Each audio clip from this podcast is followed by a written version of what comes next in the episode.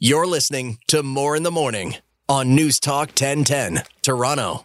651. Somebody texted in and said, Are you going to report that all of these wildfires are the result of arson? No, because it's not true. It's not. It simply isn't true. But when extreme things happen these days that can possibly be linked to climate change, the last vestiges of the climate change deniers, who sadly make up the bulk of certain political movements, um, always have to come up with a talking point. And the talking point on the wildfires is, oh, yeah, it's all arson. It's not. It's absolutely not. Uh, let's bring in Thomas Mulcair. It's a Mulcair Monday. He's the former leader of the federal NDP and the the former leader of the opposition. Nice to have you, sir. Good to be with you, John. Okay, so Justin Trudeau and his new cabinet are meeting in PEI, and apparently there's considerable unhappiness in the caucus because they feel that a lot of these people are ministers and they don't deserve to be, but they were put there in order to save their ridings in the next election. Yep, and the words you know that, that are being used very often are virtue signaling. So it looks like trudeau was putting people in place to say okay you're going to be able to help us hold down this important cultural community that's always been beholden to the liberal party and you make it to cabinet and you make it to cabinet and you make it to cabinet sort of like oprah winfrey day for, for trudeau.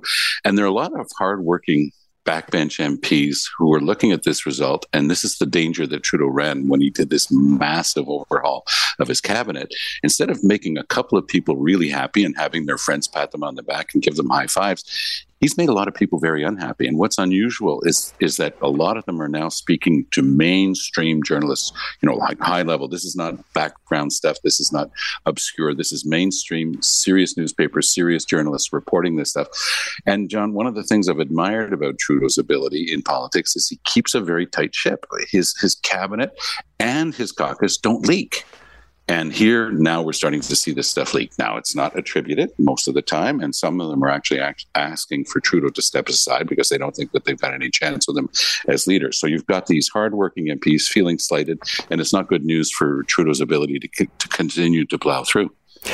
Now, you've been a party leader. I find the relationship between leader and caucus and party to be fascinating because, uh, you know, Justin Trudeau rebuilt that party. He led them yep. to a yep. majority out government. The, out of the wilderness. So you yep. follow this guy, and then when he starts to look a little weak, you, all of a sudden the knives come out absolutely classic behavior as well. But again, we're exactly eight years in. And uh, the point is being made by many right now that he says, Well, I've got another couple of years on my lease on life with Jagmeet Singh, thanks to our deal. And then I'm going to run again and try to get another four years. And people are scratching their heads and saying, You haven't been reading the polls.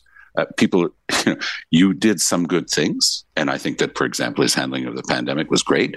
But there are other things where people just, you know, looking at housing right now and saying, look, we're the first generation of Canadians who will not be able to buy a house, Mr. Trudeau, and you haven't been paying attention to these pocketbook issues. You haven't been doing a good job of actually running the government and keeping your eyes on budgets. And no, you, you're not getting another six years. So I think that Trudeau's aware of that. And I think that he's looking for the right time either to pull the plug and have this epic battle that he wants to have against this great foil, who for him would be Pierre Poilievre, you know, this harbinger of everything that is wrong in the world, and Trudeau wants to take that on or he's going to just hang up his skates and say, I'm going to take a few directorships and be on the board of directors of some major companies and make some serious dough. So uh, this is where we are right now. He's got this whole new group of people. He's sitting them down in PEI, and the fact that none of them are basically allowed to even speak with the media is an indication that you know a lot of them really are green. Do you read anything into the fact that Doug Ford's government phone went unused for three months? I mean, I can honestly tell you from experience, I must have six phone numbers for Doug Ford. I just think it's the level of chaos that's always prevailed in the Ford political system. Yeah, a little maybe level of chaos, but I would also say level of opaqueness. So, so what did we learn with this whole greenbelt thing? You know, eight point something billion dollars that will fall into the pockets of developers that are well connected. We learned that staffers were sending emails on their personal email accounts and then deleting them, something you can't do when it's an official government email. So, this is the impression that people are getting. If you're well connected, you get the private phone number. If you're well connected, you get the private email. So this is direct access to government, and it's not benign. I mean, when you're talking a, a massive profit in the billions of dollars for a few select people who have happened to be connected to the current government in Queen's Park, yeah, it's time to, to start looking at it more closely. So that's why the Auditor General's report was so important, and that's why the reaction of journalists has been so important. One thing that's lacking is a concerted reaction from the opposition parties. The Liberals, of course, are still trying to sort themselves out. That's a bit more understandable. The NDP is the official opposition. I happen to think, because I know her personally, that Marit Stiles is an extraordinarily capable and strong leader. She's going to have to shed a lot of the old time staff at the NDP who prepare this boilerplate for her to, to spew out. I remember the night that she won uncontested and became the leader.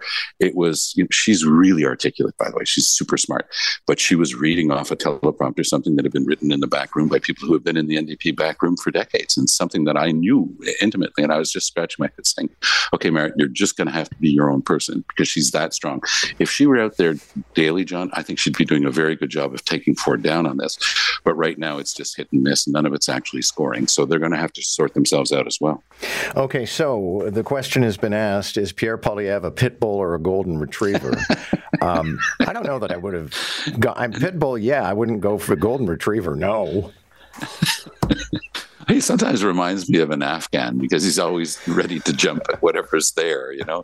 Um, but but Poilievre is, is a unique politician, and he is to the right wingers in this country exactly what Trudeau is to the left. You know, we used the expression before, virtue signaling.